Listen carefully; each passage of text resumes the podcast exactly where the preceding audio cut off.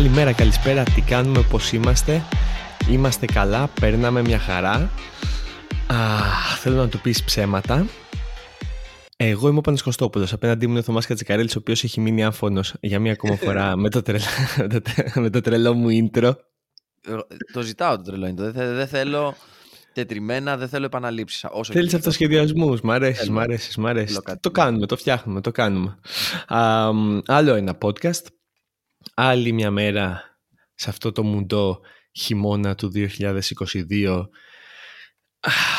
απέναντι από τις οθόνες μας ήρθαμε για να μιλήσουμε για άλλο ένα θέμα το οποίο μας συντρίγκαρε από την αρχή. Ήμασταν σίγουροι ότι θα μιλήσουμε κάποια στιγμή, δεν έχουμε κρύψει ότι είμαστε οπαδοί της Λίβερπουλ αλλά δεν το κάνουμε ως ένα podcast του Liverpool Fan Club Ελλάδας, καμία σχέση. Το κάνουμε επειδή πιστεύουμε πραγματικά ότι ο Steven Gerrard είναι ο πιο ολοκληρωμένος μέσος από αυτούς που τουλάχιστον που έχουμε δει εμείς. Γιατί έχουμε πει ότι εμείς μιλάμε για παίχτες και για ομάδες που έχουμε δει. Γιατί πριν δεν τα έχουμε δει, οπότε δεν ξέρουμε. Είναι ο πιο ολοκληρωμένος μέσος που έχεις δει, Θωμά, ο Στίβενο Τζέραρτ. Θα απαντήσω με μερικούς τείχου από ένα τραγούδι, οι οποίοι δεν ξέρω γιατί, αλλά από το πρωί που ξεκίνησαμε να μιλάμε ε, σήμερα μου κόλλησαν στο μυαλό, ίσως επειδή μου τους τραγούδαγες, αλλά ταιριάζουν πάρα πολύ πρακτικά με το ποιος είναι ο Στίβεν Τζέραρντ για μένα. Και η στίχη αυτή είναι από έναν ύμνο του Πασχάλη, ε, γι' αυτό ποτέ, ποτέ, ποτέ δεν θέλω να σε χάσω, γιατί είναι η αγάπη μας καταπληκτική. Μιλάμε για ε, ένα παίχτη ο οποίος μας, ε, όχι απλά μας σημείωσε, μας Μας πέρασε, ρε παιδί μου, κάποιες ράγες ποδοσφαιρικές, ας το πούμε έτσι, όσο το παρακολουθούσαμε, οι οποίες δεν τις είδαμε από κανέναν άλλον. Δεν ξέρω αν θα τις δούμε από κανέναν άλλον. Και σαν μικροί έτσι νέοπε, σαν νεανίες, σαν ε, τσουτσουνάκια, αν θες, που παρακολουθούσαμε και μαθαίναμε το ποδόσφαιρο, ε, ο Στίβεν Τζεραρντ ήρθε, μας πήρε από το χέρι και μας είπε: Ελάτε εδώ να σας δείξω πέντε πράγματα. Πρώτα απ' όλα μας όρισε τον πλήρη μέσο, το οποίο. Τον πλήρη παίχτη, μάλλον, όχι πλήρη μέσο. Παίχτη, παίχτη, ναι. Παίχτη, ο οποίος μπορούσε να παίξει παντού, να το κάνει όλο, όλο καλά, το οποίο εν τέλει το, του στήχησε του Τζέραν, του Τζέραν, του Stevie γιατί αν είχε διαλέξει τι είναι ή τι θέλει να είναι, ή αν κάποιος τον είχε διαλέξει και τον άφηνε εκεί, θα είχε αποδώσει πιστεύω πολύ καλύτερα, το οποίο φάνηκε κιόλας. Δηλαδή, τις χρονιές που ο Τζέραν δεν έπαιζε είμαι παντού για όλα, ήταν και οι καλύτερες του χρονιές στην Λίβερπουλ. Αλλά γενικά, για να αφήσω μια αίσθηση, ρε παιδί μου, ακούω Steven Gerrard και τη σκέφτομαι, ε, σκέφτομαι τον αρχηγό. Έναν τύπο Όπως είχαμε τον αρχηγό, ξέρεις που ήμασταν μικροί, παιδί μου, σε ποδοσφαιρικά κόμιξ που λέμε. Ρίκα Στέλ, Ρόι Ρόβερ. Ένας τύπος ο οποίος κάνει τα πάντα καλά, ε, οδηγεί όλους τους υπόλοιπους, δεν θα προδώσει ποτέ την ομάδα και μπορεί να κάνει το απίστευτο. Δηλαδή δεν είναι τυχαίο ότι ο Στίβεν Τζεράρτ σε όποιον τελικό έχει αγωνιστεί, έχει σκοράρει και τον έχει κερδίσει. Ε, Όντες νομίζω αν όχι σε όλους τους περισσότερους και ο MVP που έχει αγωνιστεί σαν ποδοσφαιριστής. Κοίτα όμως, νομίζω ότι αυτό είναι μια ευχή και κατάρα για τον Τζέραρτ, ότι ήταν σε μια ομάδα που χωρίς να θέλουμε να μπούμε πολύ μέσα στο τι ήταν η Liverpool πριν τον Κλόπ, ξέρουμε όλοι, αλλά χωρίς να χρειάζεται να πάμε χρονιά-χρονιά και να πούμε τι έγινε με Ουγέ, με Μπενίτεθ και τα λοιπά, με Χόξον, μπλα μπλα μπλα. Liverpool Stoke και Liverpool, ξέρω εγώ, Blackburn με με ό,τι απίθανο είχαμε δει από το 2000 μέχρι το 2010-12, δεν έχεις δει. Δεν ξέρεις. Ναι, όχι, όχι, Ξέρουμε, έχουμε διαβάσει κάποιοι, αλλά κάποιοι έχουν πονέσει βλέποντας αυτά τα πράγματα και κάποιοι έχουν μάθει ποδόσφαιρο βλέποντας αυτά τα πράγματα. Όχι απαραίτητα από αυτό που έδειχνε η Λίβερπουλ, αλλά κυρίως από αυτό που δεν έδειχνε. Αν δηλαδή έβλεπες τη, τη, Λίβερπουλ του Τζέραρτ και έλεγες Α, μια ομάδα με έναν superstar, όχι με την έννοια την Beckham superstar, mm-hmm. την έννοια του παιχταρά, Νάτο ο Beckham, ο World class player. Ένας ήταν. Και ξεκίναγε, ξέρω εγώ, έστω Τζέραρντ από δεξιά με την μπάλα, την έδινε αριστερά σε κάποιον. Ευχόσουνα κάποιες χρονιές να είναι ο Μασεράνο, να είναι ο Τσάβι Αλόνσο, να είναι, ξέρω εγώ, έστω ο Ντύρκο Κάουτ. Στα καλά αυτό, στα καλά. Ακριβώς. Και σε κάποιες άλλες φορές την έδινε. Τώρα να τους πιάσω έναν ένα, δεν έχει νόημα. Τι, να όχι, τι να πεις. Πάρ το αλλιώς. Πάρ το από την αρχή σκέψου ότι ας πούμε ξεκίνησε, έκανε ντεμπούτο το 97 ας πούμε. Απέναντι στην Blackburn. Τη Απέναντι στην Blackburn. Αστέρια. Παίχτες αστέρια, συμπαίχτες αστέρια ποιους είχε. στην τελική, μέχρι το 2015 που σταμάτησε Είχε από τη Liverpool. σίγουρα τον Μάικλ τον Όουεν από τους πρώτους. Ένας, ο οποίος Είχε μετά... Τον, ε, το Ρόμπι Φάουλερ τότε ήταν ε, Οκ. αστέρι. Είχε αργότερα τον Τόρες, τον Τσάμπι Αλόνσο, τον Μασεράνο, τον Τζιμπρίλ το Σισε, να πούμε και τον Τζιμπρίλ το Σισε. Μπορούμε να το πούμε για τον Τζιμπρίλ εσύ, άμα χρειάζεται να βάλουμε κάποιον οπωσδήποτε. Το Λουίς το Σουάρες. τον Νταβίτον Δεν θυμάμαι. Ενγκόκ θα τον πούμε. Το Δαβίδ τον Νικόκ το, τον μηνύσαμε σε, σε, στην καφενεία ανασκόπηση του μήνα Οκτώβρη. Α, Λουίς Σουάρες, μ, σωστά. Λουίς Σουάρες, Ε, Μάριο Μπαλοτέλη. Για τους, ε, Κατάλαβε τώρα. για τους Μερακλίδες. Για τους κατα- Μερακλίδες. μιλ- μιλάμε για world class players, είπαμε 5, 6 στα 17 χρόνια που ήταν ο Τζέραρ στη Λίβερπουλ. Ο οποίος άμα να τονίσουμε πάρεις- ότι δεν ήταν μόνος. Υπήρχε ο διόσκουρο του, ο Τζέιμιο Κάραχερ, να τον αναφέρουμε και δεν θα τον βάλουμε σε world class players γιατί ο Τζέιμιο Κάραχερ Όχι, καμία είναι ο σχέση. Τζέιμιο Κάραχερ, είναι αυτό. Δεν είναι κάτι άλλο. Είχε το Σωτήρι τον Κυριάκο, το Σάμι το Χίπια. Εί- είχε, είχε διάφορους Από παίχτε. αυτό- από πού να ξεκινήσει και πού να τελειώσει ήταν ε, κάποια στιγμή, και Στουτέλ. κάποια στιγμή εκείνη η Liverpool. Θυμάσαι, είναι η- το screenshot από την, α, από την εντεκάδα με την Νάπολη, σε ένα παιχνίδι με την Νάπολη. Άμα το βρούμε αυτό το screenshot και πούμε την, α, την εντεκάδα της Liverpool, είναι πραγματικά... Δεν δεν θυμάμαι, ήταν Σωτήρης Κυργιάκος μέσα. Α, αλλά δεν θυμάμαι, δεν θυμάμαι τους, δεν θυμάμαι τους υπόλοιπους παίχτες και δεν θυμάμαι και τη χρονιά για να το, για, για να το βρω, να σου πω την αλήθεια. Μιλάμε για το Αμ, 3-1. Μιλάς για 3-1 η οποία είχε. Το Τον- έχεις. Το έχω μπροστά μου αυτή τη στιγμή. Δώστε, δώστε. Τερματοφύλακας ο Πέπε ο Ρέινα, σεβασμός. Οκ. Δεξί μπακ, ο πρώτος μεγάλος Άγγλος δεξί μπακ που είδαμε εμείς στη Λίβερπουλ, ο Γκλεν ο Τζόνσον. Ναι. Αριστερό μπακ, Πολ Κοντσέσκι. θα σέβεστε. θα σέβεστε. Σέντερ μπακ, ο Τζέιμιο Κάραχερ με το Σωτήρι τον Κυριάκο. Μπράβο. Και πάμε τώρα στο κέντρο που πραγματικά εδώ γεμίζει το στόμα σου. Τους λες όλους έναν έναν και γεμίζεις. Γιατί είναι ο Κρίστιανο Πόλσεν, ο Τζέιο Σπίρινγκ, Ο Ένας οποίος κόλος με αποσύρθηκε, αποσύρθηκε, αποσύρθηκε πριν από λίγο καιρό, άμα δεν κάνω λάθος. Αποσύρθηκαν. Τιμιότατος Τζέι Σπίρινγκ. Δηλαδή κάποτε Mm. αντιπροσώπευε τη, τη- την ψυχή μας. ναι, Αλλά Τζέι Σπίρινγκ. Merseyside. πόδια. Ναι, πάμε. Ραούλ Μεϊρέλες. Τα σέβεστε. Αυτό. Μπροστά τους να οργώνει στο χώρο του 10 ε, ο Φερέλμπη εκείνη την εποχή ε, Τζότζο Σέλβεϊ Μμμ. και μπροστά στο δίδυμο των επιθετικών γιατί ο, ο, Στίβεν Τζέραρτ εκείνο το μάτς μπήκε αλλαγή και δεν μπήκε μόνος στο αλλαγή θα σας πω μετά μισό λεπτό μπήκε ε, μπροστά ήταν ο Γιωβάνοβιτς έμπνευση Ποιος; Μεγάλη έμπνευση. Ο Γιωβάνοβιτς Α, της Άντερλεχτ. Το... Έτσι, μπράβο, ναι, ναι, ναι. AMLC, AMLFC. Ήταν δηλαδή Ναι, ναι, ναι. αριστερό εξτρέμο επιθετικός. Έμπνευση να έρθει στη Λίβερπουλ. Αυτός παίχτη ήταν παίχτη για ελληνικό πρωτάθλημα, ρε παιδί μου. Δηλαδή, Αυτός αυτή δεν εκείνη ήταν την ηλικία. Ολυμπιακό. Είχε, Έτσι. είχε, ναι, είχαν φτιαχτεί στον Ολυμπιακό. Θυμάμαι.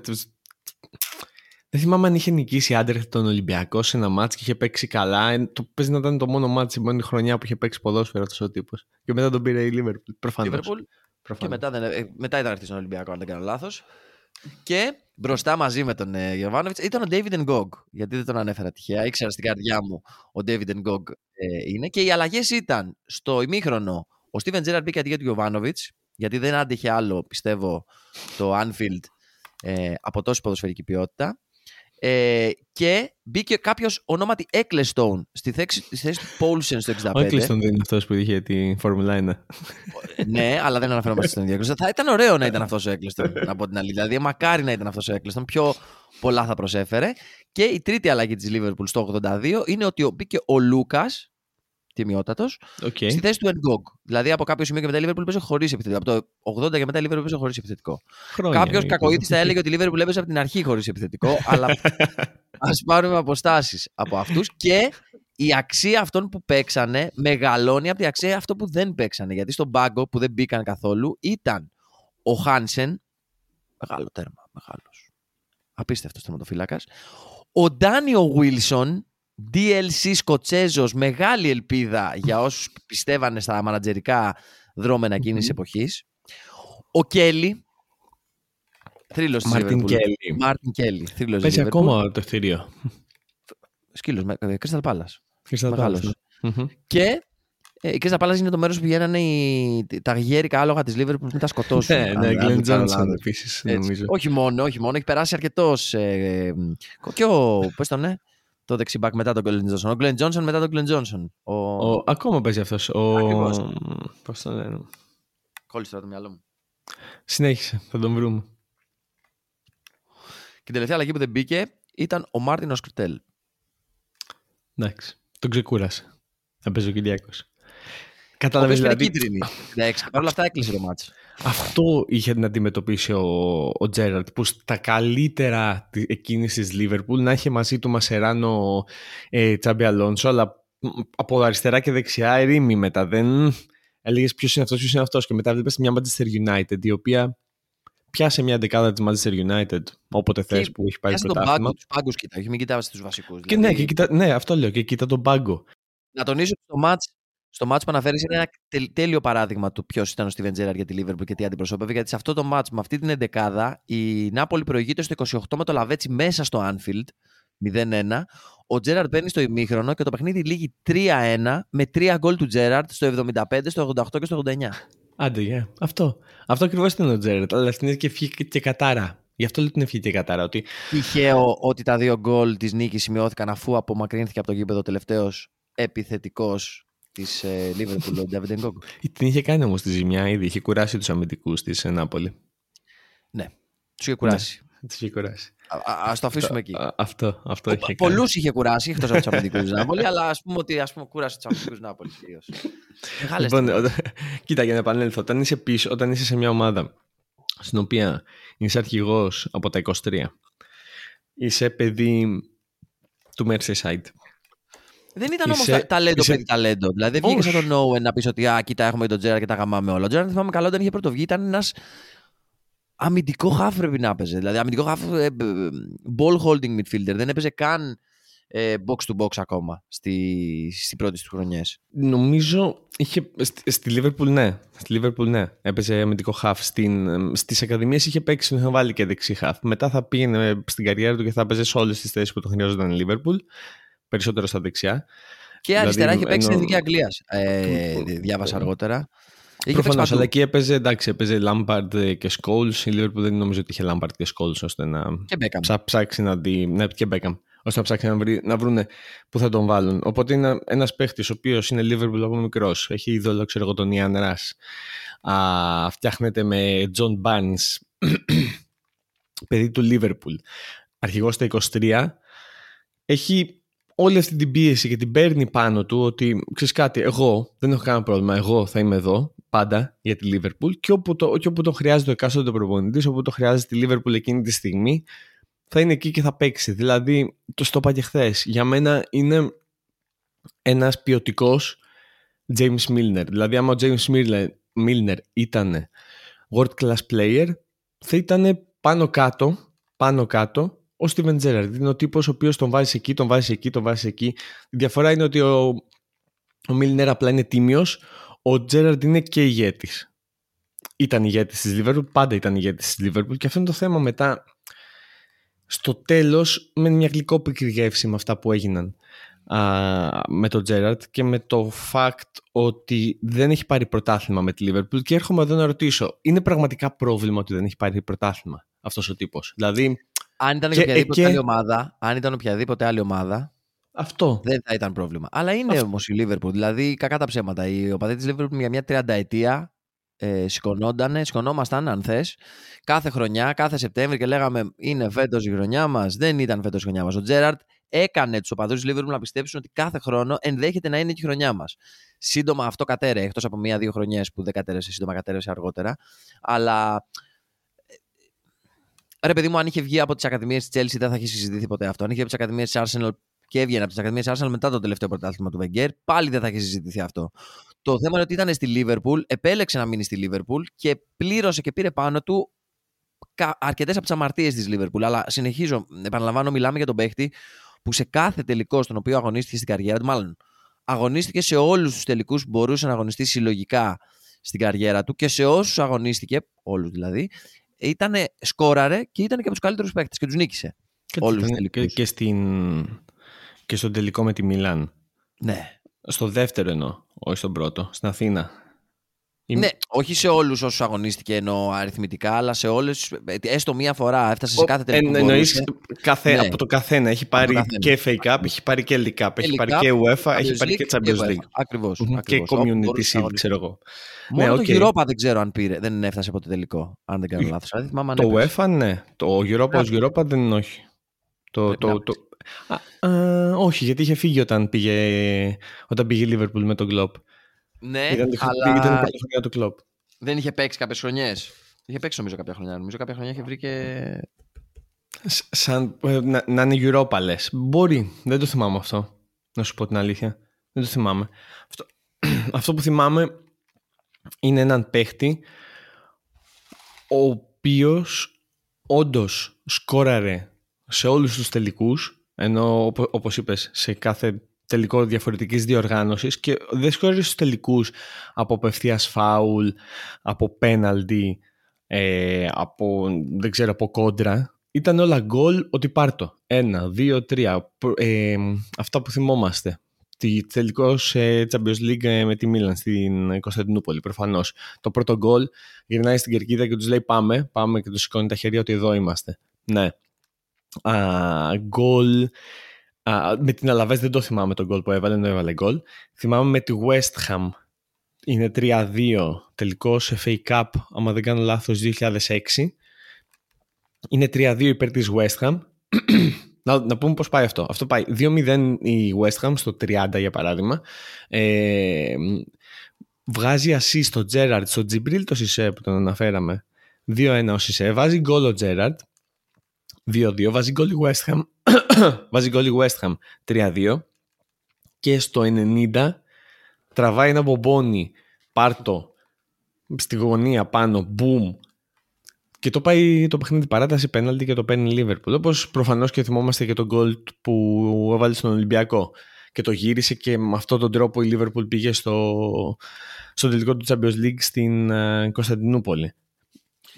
Ένα γκολ είναι που... πολλά γκολ για έναν παίχτη ο οποίος δεν είναι επιθετικός. Αυτό θέλω να πω. Είναι πάρα Όχι, πολλά γκολ. γκολ. μόνο αυτό. Ε, νομίζω στο μυαλό μου ο Στίβεν Τζεράρντ είναι ο παίχτης ο οποίος παρακολουθούσα τις ομάδες μου, παιδί μου, τις ομάδες που υποστήριζα από πάντα.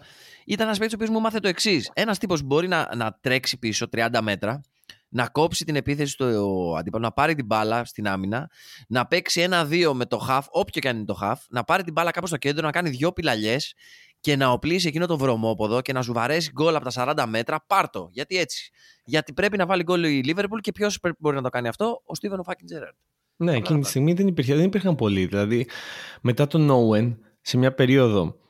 Α, ακόμα άμα πια στη Λίβερπουλ που πήρε το Champions League. Δηλαδή, ναι, είχε έναν Μίλαν Μπάρος, έναν Λουί Γκαρσία μετά, ok. Okay, αλλά τώρα μιλάμε για ομάδα που πάει να πάρει το Champions League. Δεν, δεν νοείται να μην έχεις, τουλάχιστον ένα επιθετικό. Ή αν δεν έχεις επιθετικό, να έχεις, ξέρω εγώ, τερα, πολύ δυνατή άμυνα. Εκείνη η Liverpool και, το, το, και την 11 του τελικού του Champions League να πάρεις, άμα βγάλεις τρία ονόματα, πραγματικά η άλλη δεν είναι world class. Δεν ξέρω σε ποιο επίπεδο να τους βάλω. Δηλαδή, σημερινές ομάδες, αυτή η τύπη θα παίζει στην Crystal Palace. Αυτή Τώρα γιατί λες, δηλαδή ο, ο Στίβο Φίναν δεν είχε θέση στον τελικό του Champions League; Ε, πες μου εσύ είχε. Ο Εγώ λέω ότι είχε, όχι μόνο το είχε. Κα... Κάτοχος, περήφανος κάτοχος. κάτοχος, έπαιζε, ναι, μαγκιά έπαιζε του. απέναντι στον Καφό και στο Μαλτίνι. Αν δεν έχεις σωστή φίναν, ποιον έχεις. Μαγκιά του, μαγκιά του. Και δεν λέω ότι όλο αυτό το έκανε ο Τζέραρντ. Δεν είναι προπονητής στην τελική. Προφανώς ε, ο Μπενίτες θα, έκανε, ο θα έκανε πολύ μεγάλη δουλειά σε εκείνη τη Λίβερπουλ. Αλλά λέω ότι ο Τζέραρντ ήταν ο αρχηγός εκείνου του γκρουπ.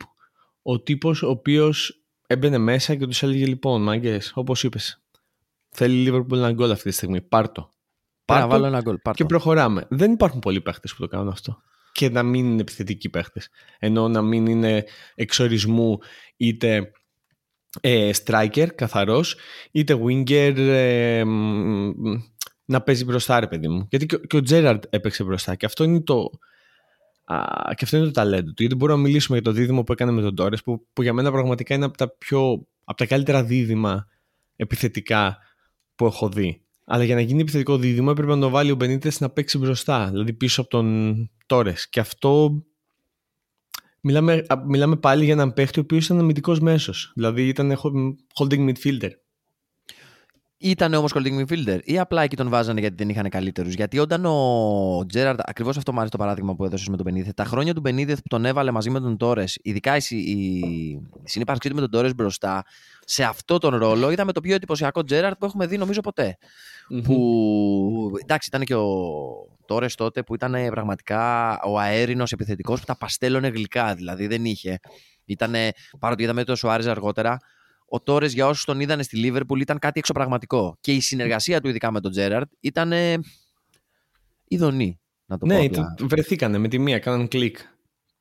Αλλά έπρεπε να παίξει εκεί ο Τζέραρτ για να κάνουν κλικ. Κατάλαβες, μπορούσε να είναι πίσω, να είναι ο Τόρες μπροστά. Εκεί εκεί που έκανε τα λιγότερα ήταν και πιο εντυπωσιακός ο Τζέραρτ. Και φαντάσου δηλαδή σε μια διαφορετική ομάδα με διαφορετικό τρόπο αξιοποίησής του πόσο καλύτερα ή πόσο περισσότερα πράγματα θα είχαμε δει από αυτόν. Το οποίο είναι και η, η ουσία του κάθε κουβέντας για τον Στίβεν Τζέραρτ. Δηλαδή, αν έφυγε από τη Λίβερπουλ, αν είχε πάει σε καλύτερη ομάδα, αν είχε κάνει κάτι άλλο, αν, αν, αν, αν.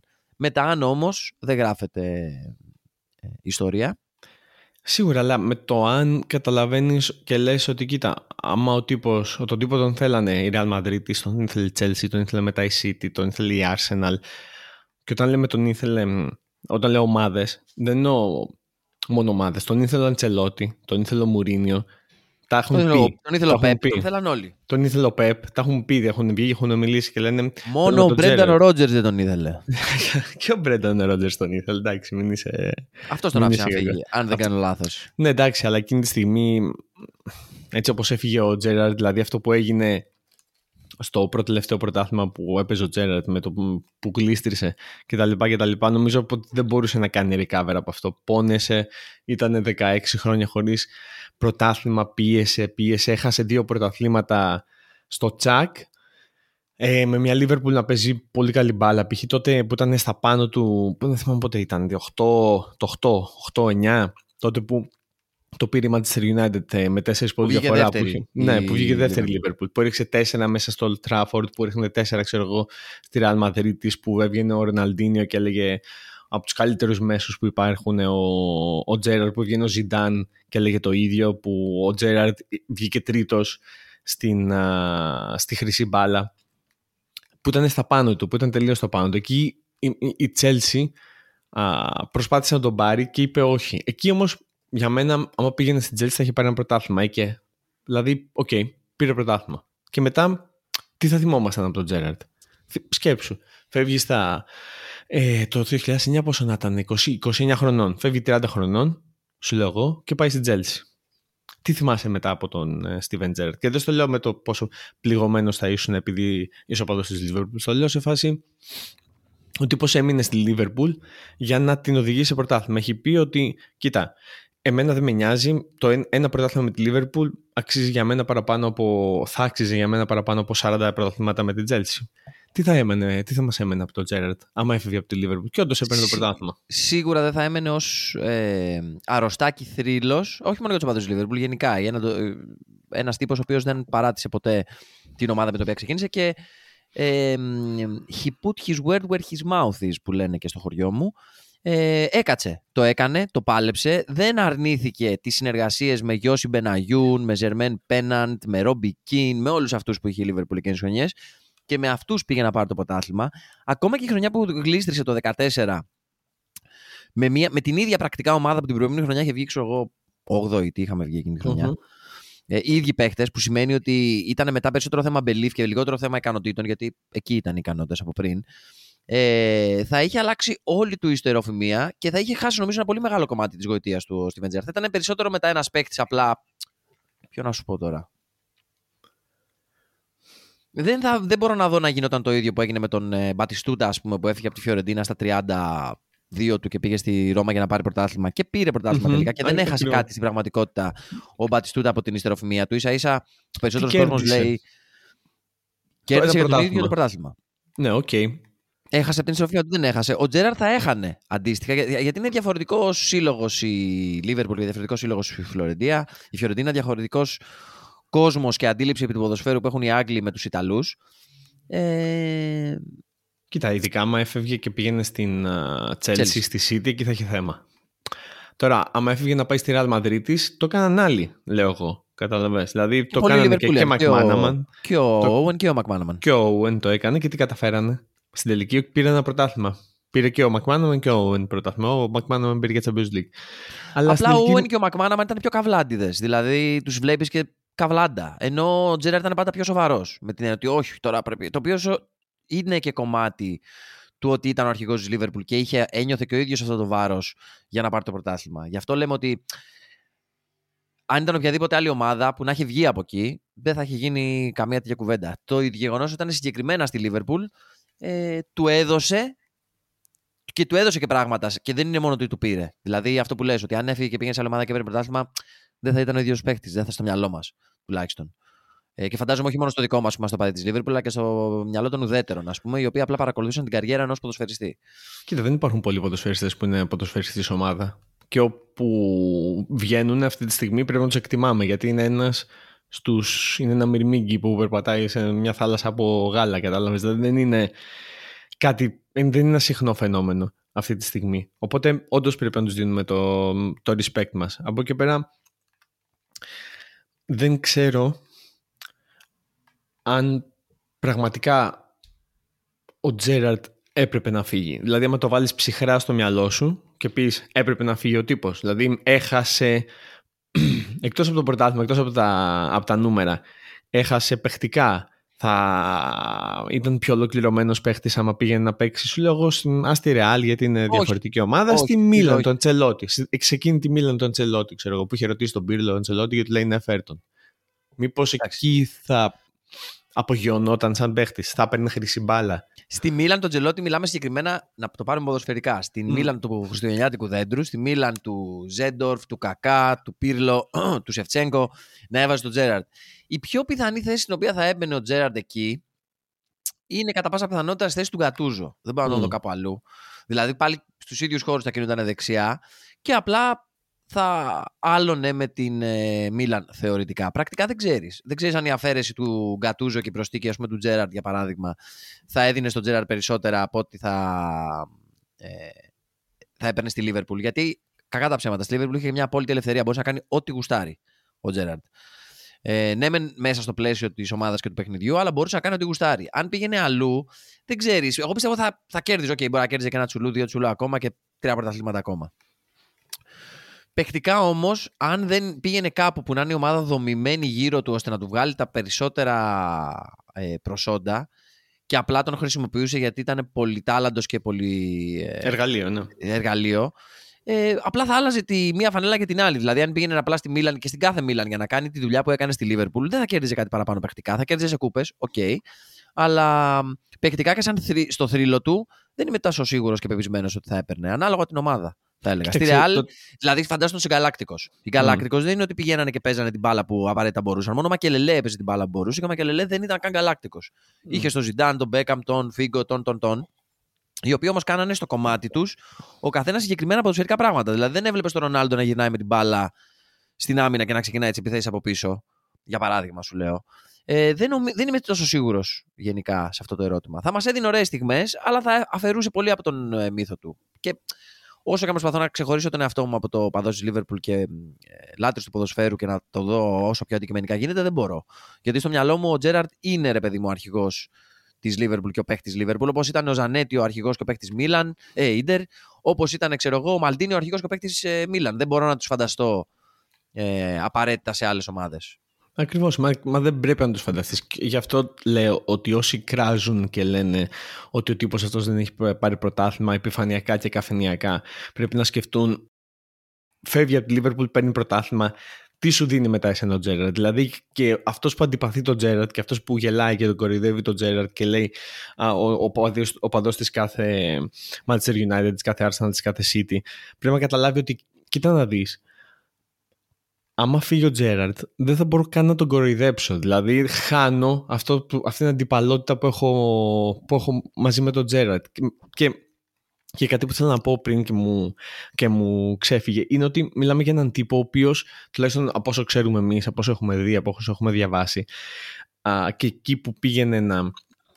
Ε, που ήταν να φύγει, που δεν ήξερε αν θα ανανεώσει, άμα θα φύγει, άμα θα μείνει. Νομίζω ότι ποτέ δεν έχω δει να λέει ο Τζέραρτ θα μείνω, αλλά φέρτε μου παίχτες. Δεν, δεν απέτησε ποτέ κάτι από τη Λίβερπουλ. Κατάλαβες, σου λέω. Ξενέρωσε όταν έφυγε ο Τσαμπι Αλόνσο. Ξενέρωσε όταν έφυγε ο Λοίσο Άρε. Ξενέρωσε όταν έφυγε ο Φερνάντο Τόρες. Και πολύ λογικά. Αλλά όλοι αυτοί φύγανε και ήταν δικό τους το πρόβλημα. Δηλαδή και ο Κουτίνιο. Δηλαδή αυτοί φύγανε. Άμα τους πάρεις έναν έναν, θα δεις ότι ο Σουάρη ήθελε να πάει στην Παρσελώνα. Τέλος, δεν, δεν υπάρχει συζήτηση εκείνη τη στιγμή. Ο Τόρες έκανε λάθος. Ο Σουάρης του βγήκε. Έκανε λάθος ο Τόρες ή έκανε την καλύτερη μεταγραφική μπίζνα η Λίβερπουλ και αμέσως μετά την πήρε πίσω παίρνοντας για αντικαταστάτη. Τα κάνει αυτά. Τα κάνει αυτά. Τα κάνει αυτά. 40 εκατομμύρια. 40 χαμένα εκατομμύρια. τα κάνει αυτά. Τα κάνει αυτά η Λίβερπουλ. Το θέμα είναι ότι ο, δεν άκουσα ποτέ τον Steven Gerrard να βγαίνει και να λέει α, γιατί δεν έχω παίχτες δίπλα μου. Κατάλαβες. Έμπαινε μέσα, κεφάλι κάτω και έλεγε: Εγώ είμαι η Liverpool αυτή τη στιγμή. Έπαιρνε, έπαιρνε μια ομάδα στις πλάτες του που βάλει το κάτω και σκέψει ότι μιλάμε για ομάδα που έχει τα περισσότερα πρωταθλήματα στην Αγγλία για αρκετά χρόνια. Μέχρι που την πέρασε η Manchester United. Αλλά για να την πέρασε η Manchester United σημαίνει ότι η Liverpool έχει να πάρει πρωτάθλημα 30 χρόνια. Μα ακριβώς αυτό είναι το θέμα του Τζέραρτ. Το ότι η Liverpool είχε να πάρει πρωτάθλημα 30 χρόνια και βρέθηκε αυτός ο top παίχτη σε αυτή την ομάδα μέσα σε αυτά τα 30 χρόνια. Δηλαδή, νομίζω αυτό ακριβώς πλήρωσε. Ε, από την άλλη, είναι και στον τρόπο. Δηλαδή, να πρέπει να είναι και στο χαρακτήρα του. Προφανώς δεν ξέρω τον Τζέραρ προσωπικά. Θα ήθελα, αλλά δεν τον ξέρω. Ε, εγώ θέλω πάντως. Στίβεν, αν με ακούς, έλα να κάνουμε παρέα. Ε, δεν ξέρω αν ε, η προσωπικότητά του, ρε παιδί μου, είναι διαφορετική. Γιατί αυτό το πράγμα το οποίο περιγράφεις, το ότι εγώ πρέπει να τα κάνω όλα και να τρέξω να μαρκάρω και να κόψω και να ξεκινήσω να οργανώσω και να βάλω γκολ και να φτιάξω assist. Ο τρόπος παιχνιδιού του ίσως είναι και, και, και τέτοιος τύπος. Δηλαδή δεν διαμαρτύρονταν γιατί είχε αυτή την, την οτροπία του στυλ. Δεν έχει σημασία τι θα μπορούσαμε να έχουμε. Σημασία έχει τι έχουμε και τι μπορούμε να χτίσουμε με αυτά. Το οποίο στα μάτια μου τον κάνει ιδανικό ποδοσφαιριστή για να παίξει με τον Σέρλαξ Φέργκισον. Είναι ακριβώς η νοοτροπία που ήθελε ο Φέργκη να έχουν οι ποδοσφαιριστές του και φαντάζομαι ότι αν είχε πάει στη United του Φέργκισον θα ήταν λίγο διαφορετική η ιστορία του αγγλικού ποδοσφαίρου. Καλά, ναι, καλά, προφανώς, σίγουρα, σίγουρα. Κοίτα, για να, για να πάμε πάλι πίσω στην αρχή ώστε να κλείσουμε, εδώ θέλω να σκεφτώ, γιατί σκεφτόμουν ποιον. Ε, με ταλάνιζε η σκέψη ποιος πιο, παίζουμε ένα πιο ολοκληρωμένο μέσο από το, από το Gerard χωρίς να έχω κόκκινα γυαλιά ή οτιδήποτε. Δηλαδή πείτε μας άμα θέλετε, πείτε Instagram, α, Facebook, στείλτε μας email, στείλτε μας ε, περιστέρια, ό,τι θέλετε και πείτε μας όντως. Αυτός ο τύπος ήταν πιο ολοκληρωμένος από τον Τζέραρτ και θα κάτσουμε να το συζητήσουμε. Κανένα πρόβλημα. Ο Μάικλ Μπάλακ. ναι, οκ. Ξέρεις τι μου θυμίζει ο Τζέραρτ. Τώρα μου σκάσε. Μου θυμίζει έναν παίχτη μπάσκετ Ποιο να σου πω; Δεν ξέρω, τον Ντόντσιτς για παράδειγμα, ο οποίος έχει ένα παιχνίδι. Θα καταλάβεις εννοώ. Έχει ε, παίζει σε ένα παιχνίδι και έχει 28 πόντους, 12 assist, 15 rebound. Αυτό έκανε ο Τζέραρντ. Δηλαδή, άμα τα stats εκείνη τη στιγμή όσο έπαιζε ο Τζέραρντ δεν ήταν τόσο ανεβασμένα expected goals και τέτοια όσο είναι τώρα. Άμα ο Τζέραρντ έπαιζε τώρα και βγάζει τα stats του όλα, θα βλέπεις ε, όλα ήταν πάνω. Κατάλαβε, θα έκανε triple-double, πώς να σου το πω. Θα έκανε τέτοια πράγματα. δεν θα τα έκανε τότε, δεν θα τα κάνει τώρα. Ακριβώς, ακριβώς. Και τότε ε. δεν μετριόντουσαν καν. Δηλαδή δεν το, δεν το βλέπεις μέσα στο γήπεδο. Έλεγες, δηλαδή αυτό το γραφικό που λένε ο παίχτης, λένε και για τον μπάσκετ ακόμα. Κάνει άλλες δουλειές μέσα στο γήπεδο που δεν τις βλέπεις. Ο Τζέραρντ όντως έκανε άλλες δουλειές μέσα στο γήπεδο που ναι, ρε φίλε, δεν τις βλέπαμε. Δηλαδή, από το να ανεβάζει το, τους συμπαίχτες του μέχρι το όπως είπες να γυρνάει πίσω, να κόβει την μπάλα, να κάνει ένα δύο, να παίρνει την μπάλα, να, κάνει, να ρίχνει ένα μπομπόνι, πάρει το στο γάμα.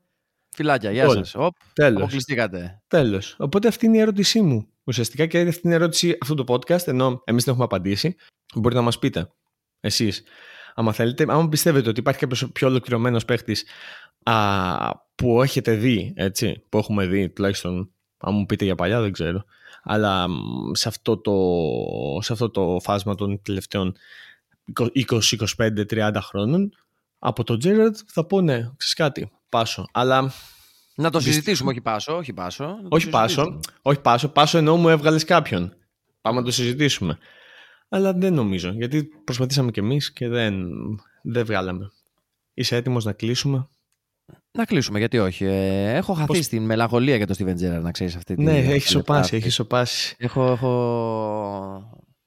Γιατί προσπαθούσα, ρε παιδί μου, τώρα αφού μιας και θα το, το κλείσουμε, να το, να το κάνω sum up στο μυαλό μου, γιατί στην πραγματικότητα ο Steven Gerrard ήταν ε, ό,τι ήταν να είναι. Το ζήσαμε, το είδαμε όλο, το ρουφήξαμε ε, με το καλαμάκι, το πλαστικό, ναι, είμαστε από αυτούς.